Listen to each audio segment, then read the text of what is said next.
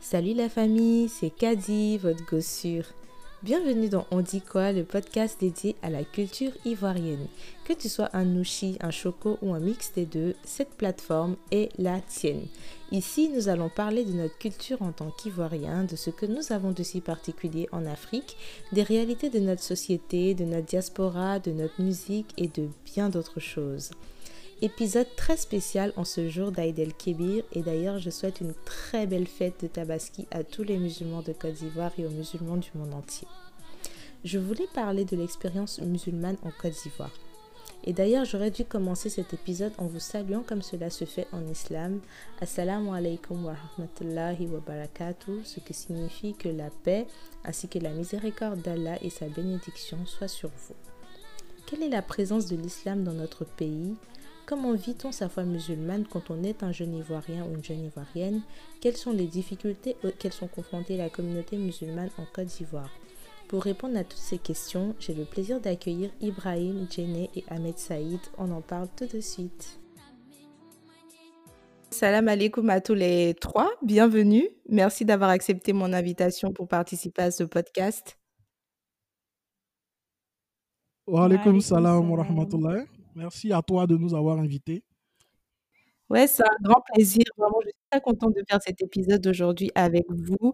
Et euh, avant de commencer, je tenais à remercier ma petite sœur. Du coup, euh, si elle écoute ce podcast, si elle passe par là, je lui dis un grand merci parce que c'est elle qui m'a permis de découvrir votre travail, que ce soit Ibrahim Edjene et, euh, et Ahmed Saïd. Du coup, je lui fais un gros coucou. En tout cas, toutes les deux, on aime beaucoup ce que vous faites. On trouve que euh, vraiment, tous les trois, vous faites énormément pour euh, la communauté musulmane en Côte d'Ivoire, que ce soit pour la jeunesse, pour donner quand même une belle vision de l'islam, une, vision qui est assez positive et humaine au final. Donc déjà, pour ça, je vous dis un grand merci. Et euh, si vous voulez bien, je vais vous laisser vous présenter. Je ne sais pas qui veut commencer en premier. On va laisser mes aînés se présenter. Jenny commence. Oh, d'accord. Euh, donc, moi, c'est Sibi Djeneba, épouse Bané. Voilà, euh, c'est tout. Ou bien je, je, je rajoute d'autres choses pour la présentation. Oui, tu peux par exemple parler de ta formation, ton parcours, tout ce que tu veux. Ah, d'accord, il n'y a pas de souci. Bon, donc euh, j'ai une formation de marketing, gestion commerciale, mais je suis enseignante actuellement et je suis aussi euh, chroniqueuse web, rédactrice web et écrivain. Voilà. Donc, euh, on me connaît avant Ibrahim et Djene sur la page Les Belles Histoires de Djene. Voilà, Effectivement. avant, avant tout ça. Donc, euh, je vais dire c'est après le mariage qu'on a commencé à connaître Ibrahim et Djene. Sinon, avant, on connaissait Djene seul. Voilà, C'est ça. c'est ça. Donc, je te passe la parole. Ok, donc euh, Ibrahim Bané, euh, époux Sibi, comme j'aime bien le dire souvent. Euh, euh, bon, moi, je suis, c'est pareil comme elle, un chroniqueur web, euh, écrivain à ses temps perdus. Ça. Et euh, j'ai une formation en finance comptabilité. Mais euh, professionnellement parlant, je suis dans la, dans la publicité, la communication publicité. Voilà. Ok, parfait. Je crois que Ahmed, tu peux, euh, tu peux continuer si tu veux. Ok, donc moi, mon nom c'est Ahmed Saïd Diomandé. Euh, on va dire que je suis plus connu sous le nom de Ahmed Saïd et surtout pour la chronique Coup de gueule halal. Et présentement, j'ai fini un bachelor en mathématiques et je me suis inscrit à l'université. Merci. Félicitations. Je me suis inscrit. Congratulations. Merci, thank you. Je me suis inscrit à l'université d'Ottawa pour poursuivre un master en mathématiques statistiques, concentration statistique. Mais bon, on dira qu'avec la situation, la crise sanitaire pour le moment, c'est un peu difficile avec le visa et tout. Mais Inch'Allah, on porte ça en prière Inch'Allah. Ça facilite. Ça facilite. Qu'Allah facilite, amin.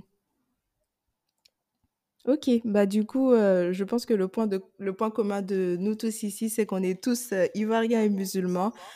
Et j'ai tenu particulièrement à faire cet épisode sur, euh, sur notre, euh, nos notre, notre double identité, si je peux dire ça comme ça, le fait d'être euh, ivoirien et à la fois musulman, pour que les personnes qui vivent à peu près nos quotidiens puissent se retrouver, avoir un espace de parole pour, pour entendre des témoignages qu'ils auraient voulu entendre quand ils étaient plus jeunes. Moi, je sais qu'en tout cas, j'aurais voulu entendre certains témoignages que j'ai pas pu avoir. Donc, euh, si vous voulez, on va pas tarder. On va essayer de parler un peu rapidement de, de l'islam en Côte d'Ivoire. Euh, je ne sais pas si mes chiffres sont exacts, mais je crois qu'aujourd'hui, en Côte d'Ivoire, les musulmans représentent 42% de la population, si je ne me trompe pas. Oui, à peu près. À peu près. Donc voilà, c'est bien ça. Donc aujourd'hui, on peut clairement dire que l'islam, c'est la première religion en Côte d'Ivoire. Oui, oui, Euh, oui, 42%. oui, Effectivement, on va dire que ces dernières années, ça, euh, comment dire ça, le nombre de musulmans a augmenté, si je peux dire comme ça. Et que l'islam s'est vraiment, vraiment installé en fait en Côte d'Ivoire ces dernières années. Chose qu'on ne voyait pas quand on était, tout petit. Voilà, on avait l'impression que c'était une population à, comment dire ça, plus chrétienne en fait que musulmane. Mais Mhm. plus les années avancent et voilà, on se retrouve avec des Oumas partout en fait.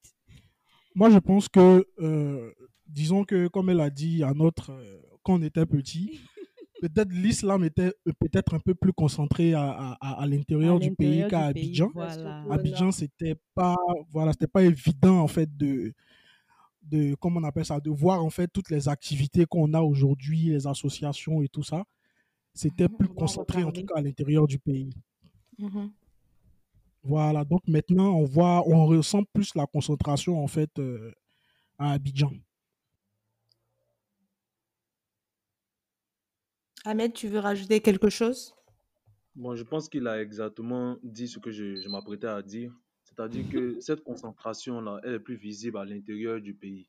Effectivement, quand on voyage, on va vers Boaké, les zones du nord et un peu même de l'ouest, on voit beaucoup qu'il y a effectivement des musulmans. Maintenant, c'est de se demander est-ce que euh, cette agglomération qui vient maintenant vers Abidjan, est-ce que c'est dû au fait qu'il y a de nouvelles associations comme l'AMC qui deviennent de plus en plus, bon, c'est une ancienne association, mais qui devient de plus en plus active. Bon, là maintenant, ça, ça, ça peut être la question que j'aimerais poser.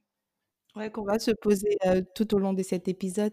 Du coup, euh, je pense que parmi nous tous, on a tous reçu l'islam par nos parents. Je ne sais pas si vous vous êtes des convertis. En tout cas, moi, j'ai reçu l'islam par, euh, par tradition familiale. Et je C'est pense pareil pour nous. votre cas aussi. Pareil. Également. Donc, euh, est-ce que euh, quelqu'un d'entre vous veut se lancer pour euh, dire ce que c'est l'islam pour euh, nos, é- nos auditeurs ou nos auditrices qui ne connaissent pas trop la religion? Ahmed, Bon, je crois que je vais prendre la parole. je vais prendre la parole. Euh, effectivement, on entend beaucoup cela, c'est que il ne faut pas, c'est vrai, on est né musulman, mais maintenant le défi, c'est de le devenir. Comme tu l'as dit, nous tous ça. ici, peut-être, on a eu des parents musulmans, mais qu'est-ce qu'on fait tous les jours pour savoir que c'est un choix et non quelque chose qu'on a acquis comme un héritage? Donc, c'est cette question-là qu'au fur et à mesure, on essaie de se poser, de se poser des questions justes, des questions qui vont nous donner un peu plus de sens à, nos pratiques. Parce que certes, on voit beaucoup de musulmans aujourd'hui qui pratiquent, pratiquent, mais à la fin, il n'y a pas vraiment de sens à la forme. Et c'est un peu dommage. Et ces personnes-là n'ont pas une foi, je vais dire, ils ont une foi un peu fragile. Donc, l'islam, pour définir, c'est un peu, on va dire, c'est un peu vaste. Beaucoup te diront que l'islam est facile. Après, quand tu rentres, tu vois beaucoup de contradictions ou bien de définitions que tu ne comprends pas. Mais Inch'Allah, c'est un ressort personnel. On ne peut pas s'étaler ici en définissant complètement l'islam. C'est un Mhm. ressort personnel de faire des, des efforts, de faire des recherches et puis essayer de peaufiner cette connaissance-là sur l'islam. On peut quand même donner des petits, euh, des petits tips, des petits fondements de notre religion pour ceux qui, qui la découvrent, c'est- c'est-à-dire le cœur de notre, de notre croyance. Ok, je vais, je vais euh, tout simplement m'appuyer sur un hadith du prophète Ali sallam, qui a été rapporté par Omar, qui, qui une fois avec le prophète Ali sallam, il recevait un étranger et cet étranger-là se place devant le prophète Mohammed sallam. Omar raconte que cet étranger-là n'avait pas de, de signe de voyage sur lui et il demande directement au prophète Ali sallam qu'est-ce que l'islam? Et le prophète Ali sallam de dire que l'islam repose sur cinq piliers, c'est-à-dire la kalmatuk shahada, le fait de croire qu'il n'existe qu'un seul Dieu que c'est Allah et que le prophète Mohammed Ali salam est son prophète et son messager. Le second pilier qui est la prière, ensuite euh, la zakat, euh, le jeûne et enfin le pèlerinage. Et cet invité-là a confirmé que le prophète Ali salam avait dit vrai. Bon, l'a dit c'est un peu long, mais ici déjà on résume un peu qu'est-ce que l'islam. Une fois que tu as ces piliers-là dans, dans ta vie et que tu essaies non seulement de les mémoriser par cœur, mais aussi de les appliquer, je pense que tu as, on va dire, tu es, tu es musulman vraiment. Les autres, n'hésitez pas à intervenir, hein, vous avez carte blanche. non, si, si, effectivement. Bon, moi, je pense qu'il a, euh, il a tout dit, même plus. il a tout Euh, dit. Parce que moi, il a tout dit, même plus. Parce que de, de, de façon basique, l'islam, c'est ça. hein. L'islam, c'est c'est cinq piliers. Euh, comme quelqu'un, me- euh, enfin, comme on nous l'a dit, euh, s'il y a un de ces piliers-là qui manque, par choix en tout cas, c'est que tu ne fais pas partie en fait, euh, en fait euh, de l'islam. tu n'es pas encore au complet. Voilà, tu n'es pas encore au complet. Donc, euh, pour, pour, en tout cas, pour faire ça, l'islam, l'islam, l'islam, c'est, le respect, en tout cas, euh, de ces cinq piliers-là et aussi, par-dessus tout, la croyance en un, en un Dieu unique qui a pour envoyer euh, le prophète Mohammed sallallahu alayhi wa sallam. Sallallahu Simplement, alayhi quoi. wa sallam. C'est ça. Oui, justement, ce qu'on peut dire aussi par comparaison aux autres religions que nous connaissons comme le christianisme, c'est que vraiment l'islam insiste sur cette unicité de Dieu et qui est vraiment le Ouais, cœur de ça. notre foi. À chaque fois qu'on dit Ashhadu an la ilaha illallah, tu vois, c'est... Moi, en tout cas, c'est vrai qu'il y a les cinq piliers, mais à chaque fois que quelqu'un me demande euh, vraiment euh, ce que c'est l'islam, pour moi, c'est c'est vraiment la première idée qui me vient à l'esprit. Effectivement. que c'est la première chose à, à accepter aussi, en fait, pour, pour pouvoir entrer dans l'islam. Donc, c'est l'unicité d'Allah. Voilà, accepter ça. Et puis, la soumission totale aussi à Allah. Sans lui associer quoi que ce soit. Et quand on voit le vécu même du prophète Ali salam, on voit que au début, dans, dans sa vie à la Mecque, il a beaucoup plus insisté sur ce pilier-là.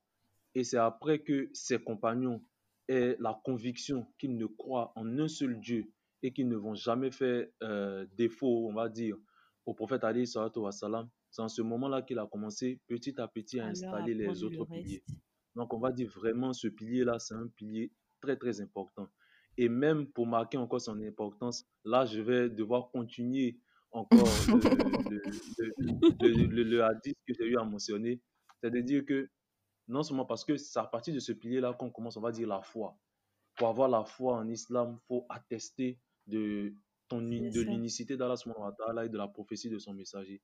Et même cette attestation de foi-là a encore des piliers, c'est-à-dire les six piliers de la foi. Donc, vous voyez, déjà, on, pense, on se dit que vraiment, c'est que Allah accorde beaucoup, beaucoup d'importance à cela. Et dans nombreux versets, même du Coran, Allah il le dit. Il dit, il ne, il ne vous a été commandé que d'adorer Allah subhanahu wa ta'ala.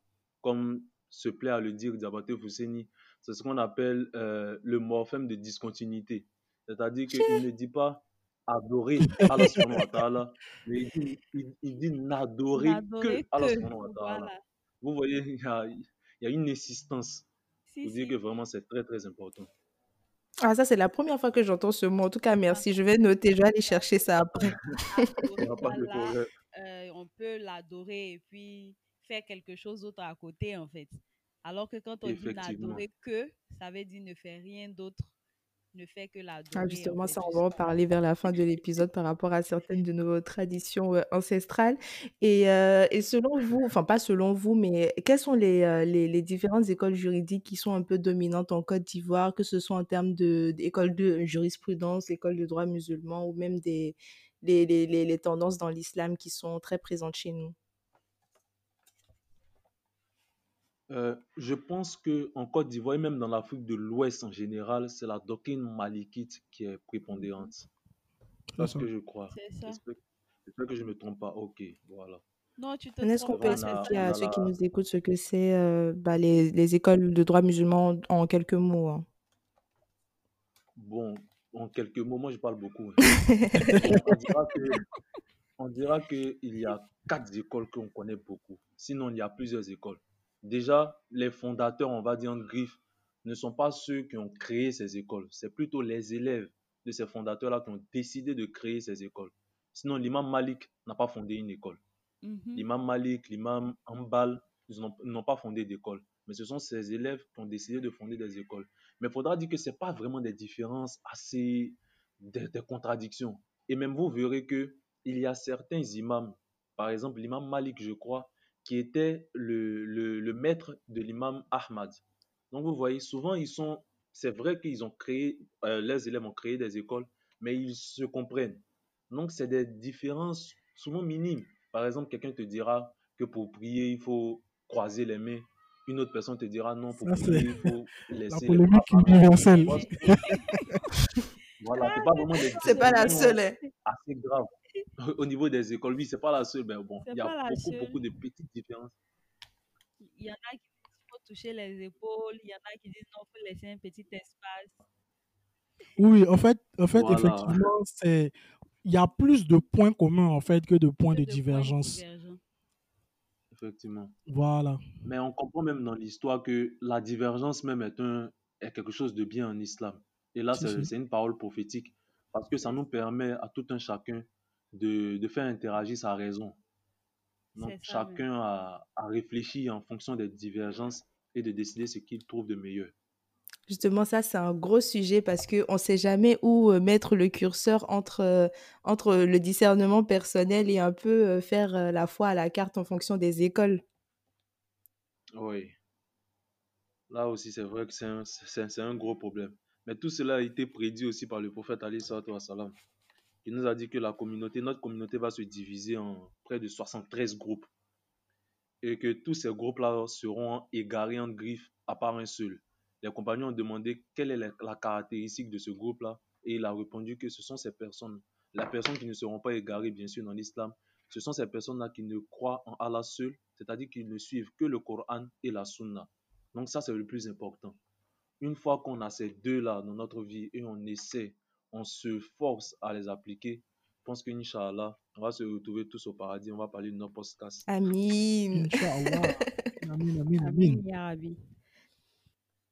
Est-ce que vous, personnellement, il y a des tendances, euh, Ibrahim et Djene, par exemple, est-ce que vous êtes sensible à certaines tendances dans l'islam en particulier?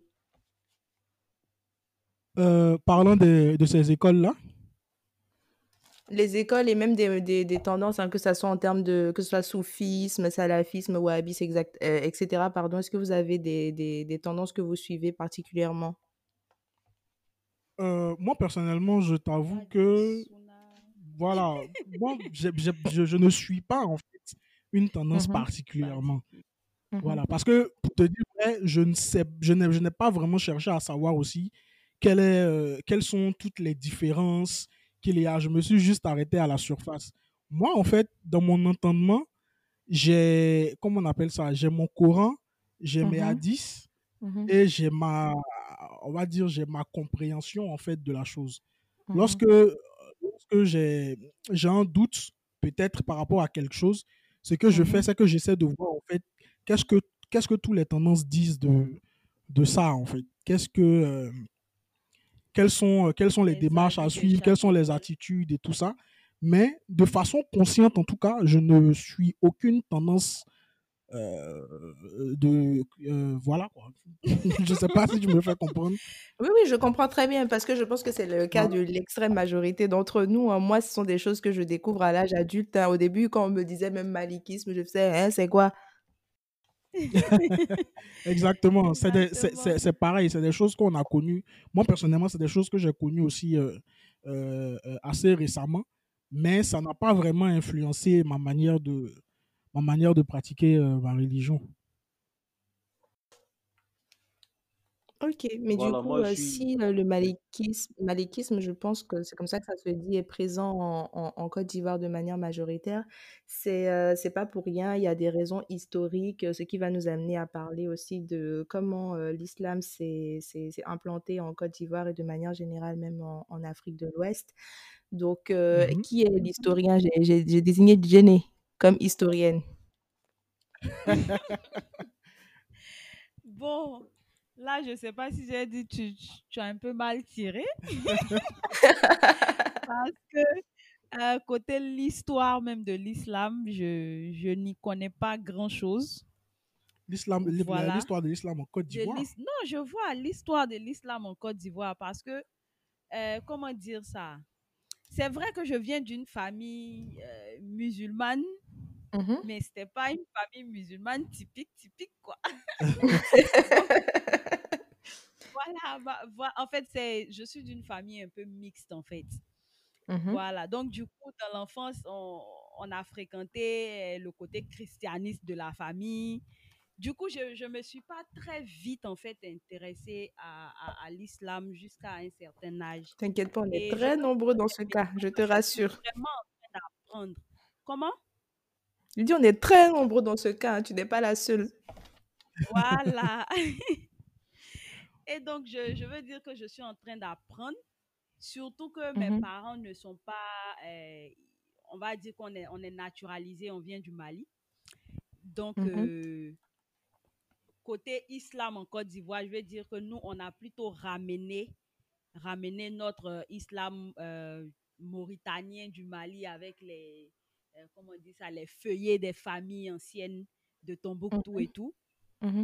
Donc, euh, pour l'histoire de la Côte d'Ivoire, je ne peux pas vraiment m'avancer là-dessus.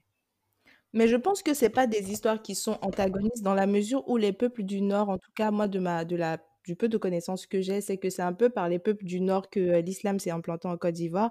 Et sachant que ces peuples-là venaient un peu de toute la sous-région, que ce soit des ressortissants du Mali, du, du Burkina, de la Mauritanie, etc.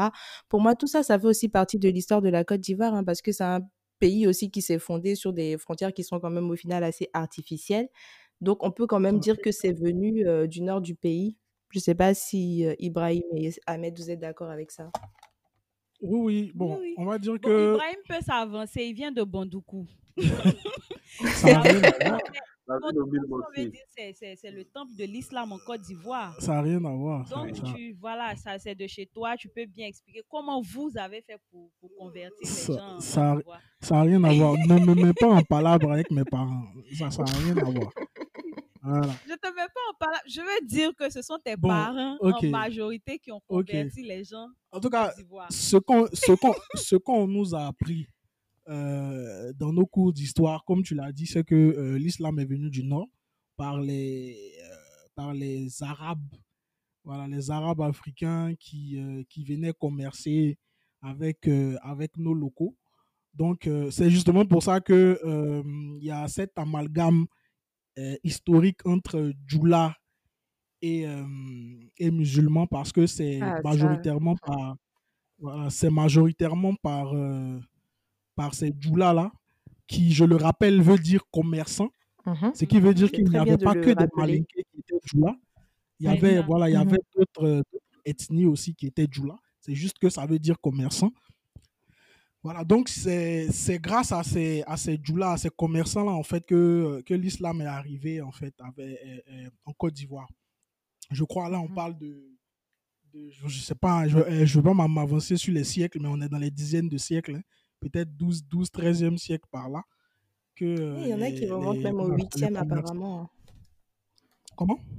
Il y en a même qui disent que ça remonte au 8e siècle. hein. J'avais lu ça un Au jour. 8e siècle. Voilà, Mhm. 8e siècle. Bon, voilà. Donc, c'est, en fait, c'est ce qu'on doit retenir. L'islam a été introduit en Côte d'Ivoire grâce au commerce, grâce aux commerçants arabes qui, eux, commerçaient majoritairement avec euh, les marchands euh, du nord du pays qu'on appelait, qu'on a appelé euh, gross- grossièrement les djoulas. Mhm. Voilà, donc, euh, en gros, c'est ça. hein. À moins qu'Ahmed ait, ait- ait quelque chose à ajouter. Non, c'est exactement ça. Pour renchérir encore, c'est de dire que euh, ces Arabes, on les appelait les Berbères. C'est ça. Donc, c'est eux qui sont venus avec le commerce. Et vous verrez même que souvent, on a certains mots là, on a l'impression que c'est de l'arabe. Absolument. C'est, voilà, Il y a beaucoup de ça mots comme ça, ça ça dans, vient. dans Bon, le moi, je Djoula. comprends pas bien Djoula. Ah, voilà un peu. si, si. Mon cher, on est même chose. Hein. Ah, tiens, on s'est cherché. hein. Ce sont des exemples, des exemples que tu cherches. J'en j'en ai un, par exemple. Ah, Vas-y, dis-nous. Vas-y. Par exemple, pour la, la foi euh, en Djoula, on dit limania. Alors qu'en arabe, Ah c'est oui, iman. Iman. Voilà. Entre autres. Entre autres. Donc, ça se ressemble beaucoup. Maintenant, est-ce que vous l'avez découvert? Parce que moi, c'est vraiment quelque chose qui m'a surpris dans mes recherches et ça fait quelques années seulement que j'ai découvert ça. On m'a dit qu'il y a eu euh, une introduction pacifique de l'islam, mais qu'il y a aussi eu euh, une introduction qui s'est pas forcément très bien passée euh, dans le nord du pays, qui a eu des, des phénomènes de conversion forcée. Est-ce que vous avez déjà entendu ça? Ouais, moi, je- moi j'ai déjà entendu ça. moi, non. Non, si, si. Moi, moi, Moi, moi, je, je sais qu'il y en a eu, mais pas, pas en Côte d'Ivoire. je n'ai pas, je n'ai pas les Voilà, détails, mais je sais que l'un des précurseurs de cette, euh, de cette façon de, de propager l'islam, c'était Samori Touré, qui, Mhm. lorsqu'il Ah, arrivait dans, dans, dans un village ou dans une contrée qu'il réussissait à, les coloniser en griffe, il, il, il forçait en fait les peuples sur place là à, à adopter en fait la, la religion. Mais à part l'histoire de Samori Touré, j'ai pas connaissance d'un autre, euh, d'une autre personne qui a, qui a utilisé cette, cette manière de, de propager l'islam, en tout cas en Côte d'Ivoire. De manière générale, les gens disaient même que, euh, que ce soit les commerçants berbères ou arabes qui venaient du Moyen-Orient, qu'il y a eu quand même des, euh, il y a eu certaines conversions forcées. Et je pense qu'à ce niveau-là, bon, voilà, on n'est pas des historiens, donc forcément, ce qu'on va dire, c'est très approximatif. Il y a des gens qui disaient que l'islam aussi s'était introduit par, euh, par ce qu'on appelle le djihad, sachant que c'est quand même un terme qui est très controversé. Aujourd'hui, on ne sait pas vraiment comment le définir. Et il y a plein de personnes qui disaient que justement, qu'il y avait eu une histoire de l'introduction de l'islam en, en Afrique de l'Ouest et en Côte d'Ivoire particulièrement, qui n'a pas été très glorieuse. c'est qu'il qu'il n'y a pas a pas beaucoup de de de, bon, je vais pas dire de preuves mais de de passages historiques en fait qui nous rappellent ça parce que généralement quand on parle de, l'introduction de l'islam en Côte d'Ivoire on ne parle que du côté du côté euh, comme on a dit tout à l'heure là ce sont les berbères qui sont venus avec et à force de commercer avec les gens ils, ils- ils profitaient en fait pour leur en parler pour faire une sorte de dawa et puis euh, et puis c'est passé comme ça. Mhm. Mais Tu pour peux le expliquer ce que pour ce c'est la de, dawa de- pour ceux qui ne comprennent pas? Bon la dawa en quelque sorte c'est l'équivalent de de l'évangélisation chez les chez les chrétiens en fait. C'est Mhm. c'est le fait de, de, de- L'islamisation. voilà c'est le fait de parler en fait de euh, prêcher la bonne d'inviter parole. merci de prêcher, de prêcher la bonne parole islamique d'inviter les gens à la, à la à la à la religion quoi tout simplement.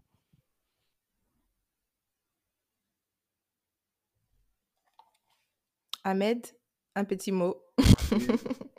Que j'ai rien à ajouter. Rien à ajouter. Ok, parfait. Du coup, si vous voulez bien, on va parler de comment l'islam euh, est organisé euh, en Côte d'Ivoire. On va parler des différentes structures, des différents médias qu'il y a à notre disposition. Mais avant, je voulais commencer par savoir, est-ce que vous êtes tous des AMCistes Non nous nous, moi, nous, nous, nous Ah bon, vous n'êtes pas des... Vous avez jamais eu euh, affaire à l'AMC euh, moi j'ai eu affaire à l'AMC brièvement euh, quand j'étais au lycée. Mhm. Mais il faut dire qu'à ce moment-là, mon engagement n'était pas aussi, euh, aussi, euh, je sais pas, au- aussi fort en fait. Donc, j'ai pas vraiment suivi, j'ai pas vraiment suivi la tendance jusqu'à ce qu'on devienne des, des adultes et puis bon voilà. Moi non plus. Bon, pour dire que euh, on les a connus, hein, pas qu'on les a pas connus. Moi, au, au collège, on avait une section AM AMC dans notre école qui venait souvent Mhm. dans nos classes nous, nous recruter pour partir aux réunions. Mais ces gens, si je veux dire, j'ai fréquenté gens peut-être euh, un mois, hein, et puis après, en fait, je- en fait, on vivait en grande famille, on était presque tous dans la même école avec mes frères, mes soeurs, mes cousins, et eux, ça les intéressait pas du tout. Mhm. Donc, du coup, j'étais la seule à y aller, je me suis découragée parce que chaque fois que moi je devais y aller, eux, ils avaient un autre plan qui m'intéressait mieux, quoi. Genre, ah, nous, tu vas, tu vas aller t'asseoir chez les gens là. Donc, vraiment, ça ça m'a un peu découragée et je n'y suis pas allée. Du coup, j'ai pas connu en fait l'IMC comme ça. Et je veux dire que c'est après mes études que j'ai commencé à m'intéresser vraiment à l'islam. Et à ce moment-là, je me suis dit, oh, punaise. Voilà ce que j'ai y aller pour connaître beaucoup. En fait, en fait, ce qu'il faut comprendre si, euh, si les gens n'ont pas compris jusque-là, c'est que le choix de l'islam chez nous s'est fait assez tardivement, en fait. Avant, Mhm. comme, euh, comme Ahmed l'a dit, on était musulmans par, euh, Par par, naissance? par Par héritage. héritage. Voilà, par héritage, parce que bon, on est né dans une famille musulmane, nos parents, euh, étaient musulmans, ils nous ont, ils nous ont euh, inculqué cette, euh, cette religion-là.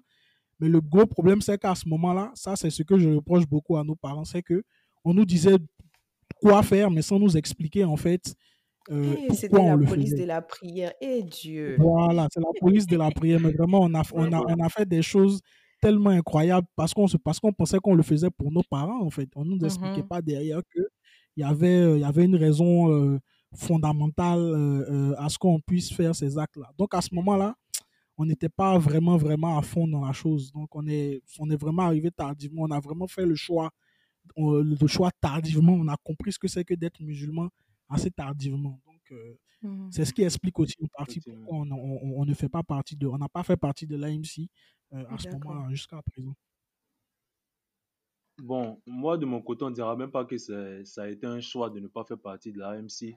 Mais je dirais que du CP1 au CM1, j'étais dans une école méthodiste, Ah, euh. CSP. Ah ouais. Ensuite, le CM2, là, j'ai fait ça à Notre-Dame de la Paix, une école encore catholique. Mhm. Après, de 6e à la terminale, à Saint-Viateur, une école encore catholique. Ah, ça, c'est à côté de chez moi. Voilà. Et après, maintenant, j'ai fait l'université de Grand Bassam, qui est une école américaine, donc ils ne voyaient vraiment pas bien l'AMC. Mhm. Du coup, je n'ai même pas été en contact avec l'AMC. Sinon, je voyais les activités, j'y- partais souvent, mais je n'ai On pas fait voyait l'AMC. tous de loin. Mais vous savez, c'est quand même assez étrange parce que moi, j'ai fait le lycée Sainte-Marie. Et le lycée Sainte-Marie, bon, c'est sûr que c'est un lycée laïque, mais c'est quand même un lycée qui est géré par des, des sœurs d'une communauté qui s'appelle Saint-François-Xavier. Et pourtant, nous, on a eu affaire à l'AMC parce que dans notre emploi du temps, chaque lundi, à, à partir de 14h, tout le lycée, on avait obligatoirement une heure d'éducation religieuse. Et c'était des étudiants bénévoles, des, des gens qui étaient à l'université Félix Houphouët-Boigny ou d'autres personnes de l'AMC qui venaient nous faire gratuitement des, euh, des cours de sciences islamiques. Mais Donc, disons que tu as eu de la chance, en fait. C'est ça. J'ai eu de la chance, mais il faut me demander si je suivais les cours. Non, mais au moins, tu avais, tu, avais, tu avais une obligation d'être là, en fait. Nous, on- nous, nous, nous, nous, on nous demandait, on nous demandait. On dit, si tu veux, tu viens. Si tu veux pas, bon. C'est ça. Attends, au moins, je me dis, peut-être si on, si on avait eu cette obligation-là d'y être, on allait, euh, on allait apprendre des choses contre notre gré, certes, mais quand allait même. nous servir aujourd'hui. Parce qu'il faut dire que Ouais. l'AMC, franchement, c'est c'est l'une des meilleures choses qui ait pu arriver, en fait, à, à- à- la Ah, mais il faut un à la travail de communauté quand même. hein. Oui. Voilà. Parce que quand tu vois déjà toutes les activités que, que l'AMC mène, euh, la fraternité qui règne entre, entre- entre- entre ses membres, qui se sont généralement connus depuis l'école, et ça, ça continue encore dans le milieu professionnel, ça s'entraide et tout. Bon, franchement, ça a été... euh, ça- et, et ça même, c'est notre regard extérieur. Ceux qui sont à l'intérieur même te diront plus que ça a été une bénédiction. Il y a Ouais. beaucoup de personnes que ça a ramené vers la religion. Il y a beaucoup de... Parce que le problème aussi, en étant jeune, c'est que très souvent, quand on a des questions, à part nos parents, on ne sait pas vraiment vers qui, euh, Ouais, qui se vers se qui se tourner. En tant comme j'ai dit tout à l'heure, les parents, généralement, quand tu vas leur poser des questions, soit parce qu'eux-mêmes, ils ne savent pas, ou parce qu'ils Mhm. n'ont pas, euh, ils pas le temps, ou bien ils, voilà, ils ont d'autres choses à faire, soit ils t'expliquent en passant rapidement, ou bien ils te disent, bon, non, après, après, et puis bon, ça reste comme ça. Donc, Non, vraiment, là, même si je pense même tu poses trop de questions, il faut appliquer sur moi. Parce que quand tu commences à douter, c'est pas bon. On te dit c'est le West-West. généralement, Ouais, les disent ça, c'est qu'eux-mêmes, ils, Eux-mêmes, ils, ils ils connaissent, ils pas, connaissent en pas, en fait. fait. Donc, c'est là on te dit, mais toi, là, tu poses trop de questions, il y a quoi? Faut pas prier, tu as Un truc comme ça. Mais en tout cas, moi, l'AMC, vraiment, je les remercie aujourd'hui. hein. Je sais pas, peut-être qu'il y en a parmi eux qui vont écouter ce podcast. Euh, C'est vrai que les Oustas, j'écoutais pas. J'étais au fond, je bavardais, mais aujourd'hui, je me rends compte de, de tout ce qu'ils ont pu m'apporter en termes de connaissances. Parce que même quand j'ai commencé à me réintéresser à l'islam, je me suis rendu compte que j'avais quand même beaucoup d'acquis par rapport aux cours qu'ils nous donnaient. Donc, euh, vraiment, euh, qu'Allah les bénisse pour euh, ce qu'ils ont fait pour nous. S'ils passent par là. Amin. En tout cas, Amine, Et du Amine, coup, Amine. euh, vous avez fait quoi comme euh, école coranique quand vous étiez petit? Bon, moi, personnellement, Bon, Ahmed, vas-y. non, vas-y, vas-y, vas-y. Non, moi, j'ai trop- j'ai trop parlé tout à l'heure, vas-y. C'est Jenny même, elle fait ça timide. C'est Jenny qui va commencer. Non, ok, d'accord. Bon, en fait, moi, j'ai je peux dire que la chance que j'ai eue, c'est que j'ai fait madrasa pendant les vacances. Mhm. voilà, j'avais ma grand-mère qui, voilà, elle, elle était un peu à cheval là-dessus. Donc, pendant les Mhm. vacances, quand les parents ne voulaient, elle disait aux parents, ah, envoyez vos enfants. Bon, c'était pas trop truc. Donc, du coup, elle-même, elle se levait, elle partait payer, en fait. Voilà. Et comme on moi, j'étais son grand-mères. homonyme, voilà, j'étais son homonyme, donc j'étais première sur la liste. Et j'y allais vraiment à contre-cœur, faut le dire. Parce que c'est les vacances, il y a les cousins qui sont là, ça sort, tu vous voyez, non? Il y a les allocaux Mhm. partis, et puis pendant ce temps-là, il faut que toi, tu sois assis en train de d'apprendre les sourates.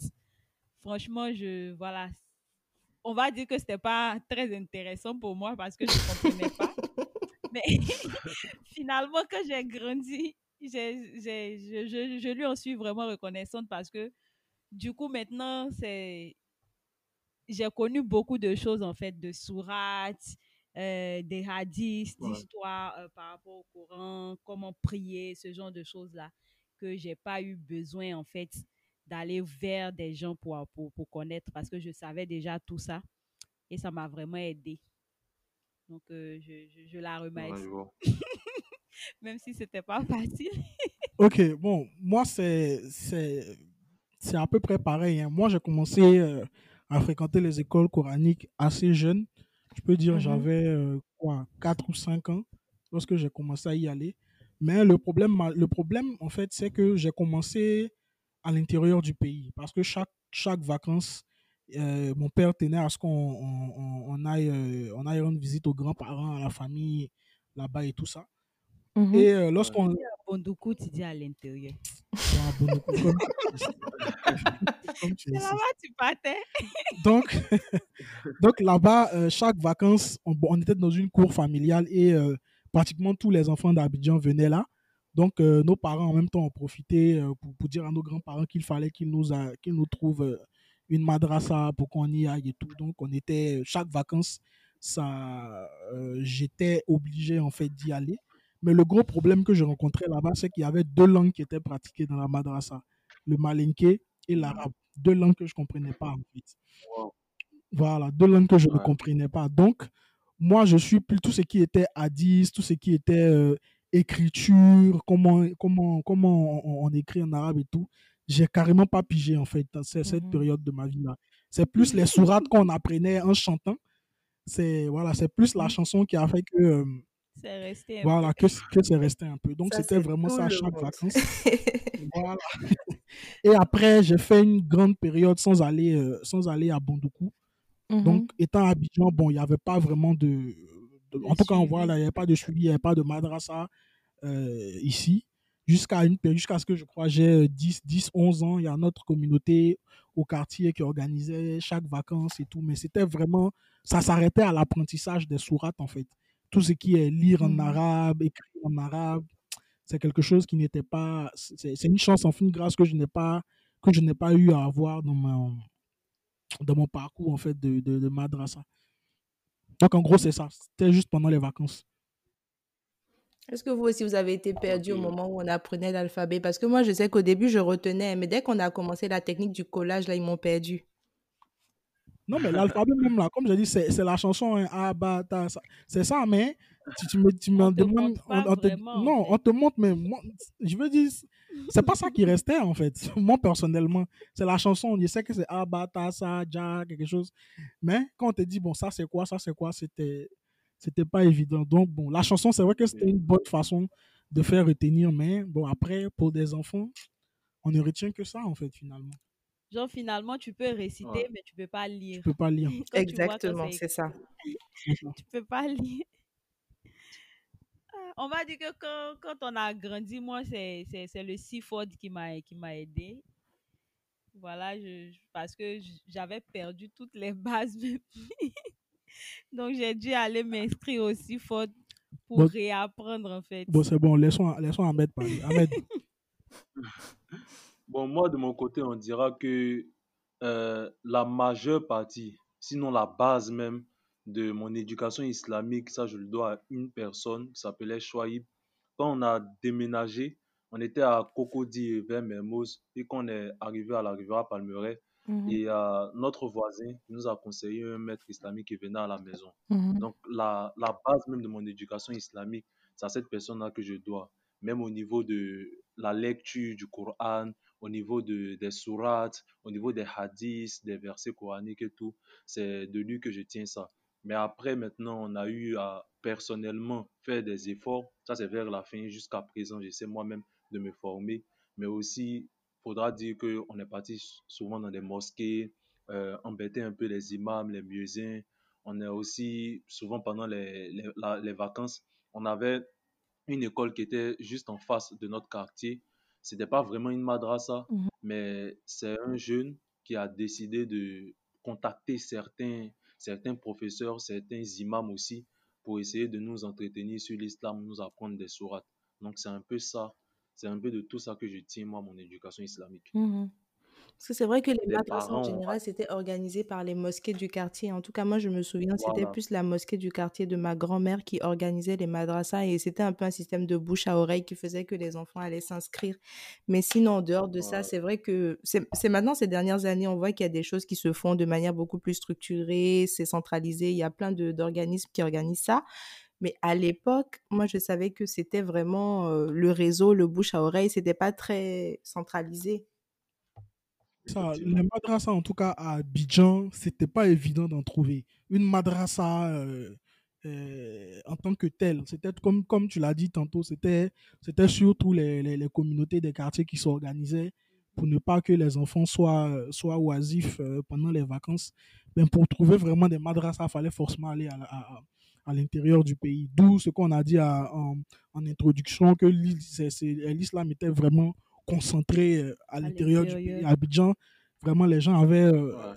avaient autre chose à faire en griffe que de, que de faire ça. Et puis aussi, c'est-à-dire l'éducation à ce moment-là, on avait le choix entre une éducation religieuse et une éducation, euh, euh, je ne sais pas si je vais dire éducation professionnelle, ce qu'on appelle l'école Mhm. française et tout. Mhm, Donc les mhm. parents, je ne vois pas, je vois pas un parent en fait privilégier ça à tort, hein, privilégier euh, une éducation religieuse, aller mettre son enfant à la madrasa qui n'offrait, qui n'avait pas Mhm. de diplôme reconnu par l'État. Bon, à- au, au sorti de ça, qu'est-ce que tu fais? C'était plus comme ça que, que nos parents réfléchissaient. Donc, c'est l'école française. Pendant les vacances aussi, bien vrai qu'on va à la madrasa, mais il y a les cours de vacances qui sont là et tout. Donc, c'était vraiment euh, quelque chose de, je sais pas si je vais être d'anecdotique en fait, sans être, euh, sans être péjoratif. Mais maintenant, comme tu as dit, les choses vraiment, les choses vraiment bougent. On a des écoles euh, confessionnelles euh, qui ont des diplômes reconnus par l'État.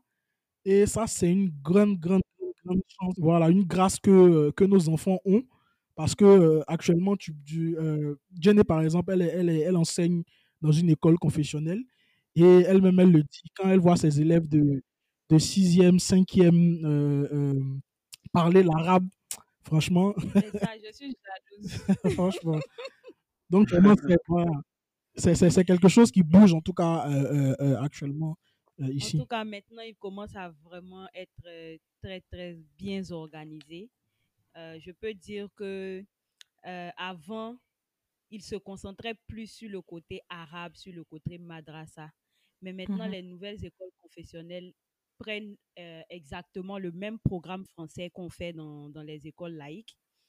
Et c'est Mhm. juste que les enfants travaillent un peu plus parce que du coup, ils ont cours du lundi au, au samedi et presque toute la journée.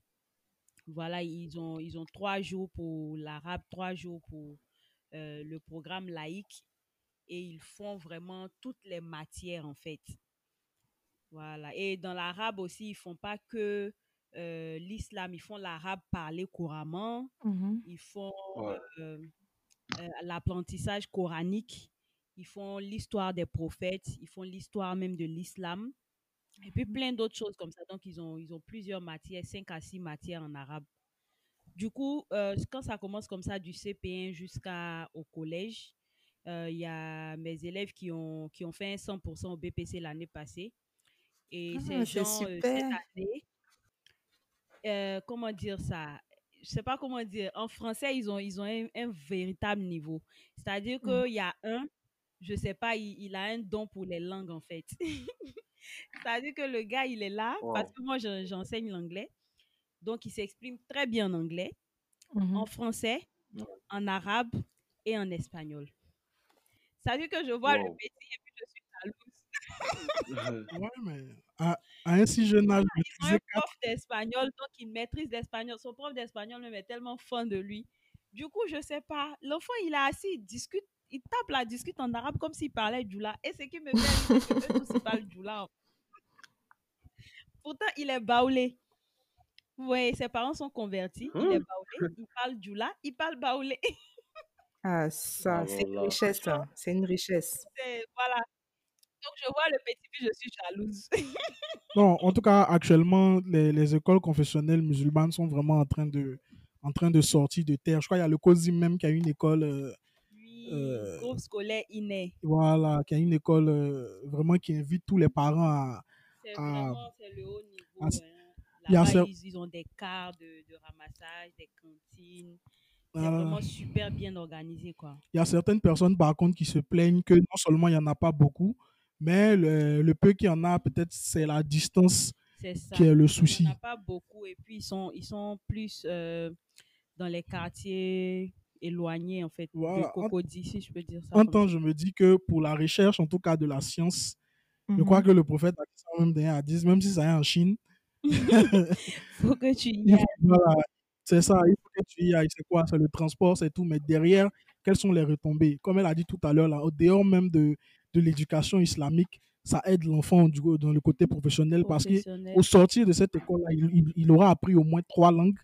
Mhm. Et ouais. ça, ça, en tout cas, c'est quelque chose qui pèse dans le milieu professionnel actuel. Donc, c'est Mhm. vraiment quelque chose que on encourage euh, les, les, les parents, notre génération, à, nous qui avons des enfants maintenant. C'est c'est- c'est- c'est vraiment une grâce, quoi, une, une grande chance. C'est ça. Nous, on commence à s'apprêter pour Simba. Ah, vous envisagez de mettre euh, vos enfants dans des établissements confessionnels coraniques? Oui, oui. En tout cas, si Allah nous facilite ça. Je me rends compte que vraiment le COSIM a fait un travail de, un travail de fond depuis des années et vraiment je, on n'aurait pas pu faire cet épisode-là sans quand même leur rendre hommage par rapport à ça, surtout C'est à clair. notre, euh, notre cher euh, disparu. Vraiment, je voulais rendre hommage à sa vie pour ça parce que c'est vrai qu'il a vraiment contribué à redonner quand même euh, leur place aux musulmans en Côte d'Ivoire parce que pendant longtemps, justement, il y a, il y avait un sentiment de complexe d'infériorité parce qu'on voyait bien les établissements catholiques, les enfants euh, qui viennent de, de, de familles chrétiennes, que ce soit catholiques ou protestantes, qui avaient toute cette structure-là à leur euh, disposition. Mais Ouais. du côté musulman, c'était très défaillant, il n'y avait pas beaucoup de choses. Et, et vraiment, euh, quand je regarde ces dernières années, tout ce qui a été fait, je me dis aujourd'hui, euh, bah, en fait, en tant que musulman, on est musulman ivoirien, on est vraiment intégré de plus en plus comme des, des personnes euh, comme les autres au final. C'est clair, Voilà, c'est on ça. commence à, à retrouver notre place, notre véritable identité en fait dans la société maintenant. Merci encore d'avoir écouté la première partie de cet épisode sur l'expérience musulmane en Côte d'Ivoire. Les amis, on se connaît. Si j'avais publié tout l'épisode là, vous n'alliez pas tout écouter. Oh, Kadi, c'est quoi ça? Mais c'est trop long, toi que c'est live de suspect ou bien? Donc voilà, comme on se connaît en famille là, je vous dis à la semaine prochaine pour la deuxième partie de l'épisode. D'ici là, passez une très belle fête de Tabaski. Pour les cocas aussi, hein, parce que euh, sait que vous êtes au rendez-vous. Bonne fête à vous également. Et euh, vous connaissez la chanson. N'hésitez pas à partager le podcast avec la famille et les amis, à me suivre sur les réseaux sociaux, Instagram, on dit quoi podcast. Twitter, euh, on dit quoi 225, Facebook, on dit quoi le podcast dédié à la culture ivoirienne.